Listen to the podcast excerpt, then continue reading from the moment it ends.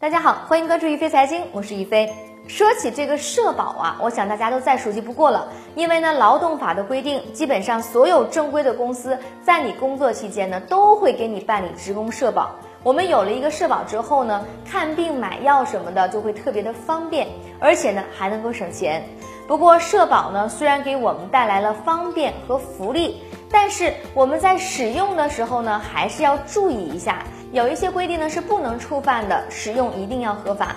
那最常见的社保违规呢，主要包括以下这几项，咱们今天啊就来总结一下。第一呢，就是社保卡的外借，每个人的社保卡都是和自己的个人信息互相绑定的，而且每个月公司和你呢还要往里面打钱。正因为如此，在我们看病的时候，医保才会给你报销部分的医药费。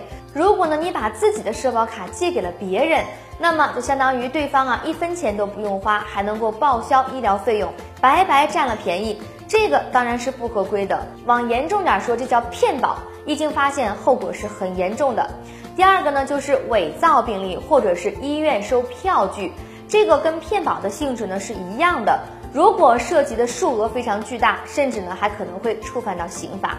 第三个呢是倒卖药品。也就是你拿着医保卡，利用医保的福利呢，花很少的钱去买药，然后呢再以高价卖给别人，这种呢是属于非法牟利，国家呢也是坚决不允许的。好了，本期关于社保卡违规操作的话题啊，就和大家聊到这里了。大家在生活中呢一定要注意避免，以免呢不必要的麻烦。咱们下期一飞财经再会喽。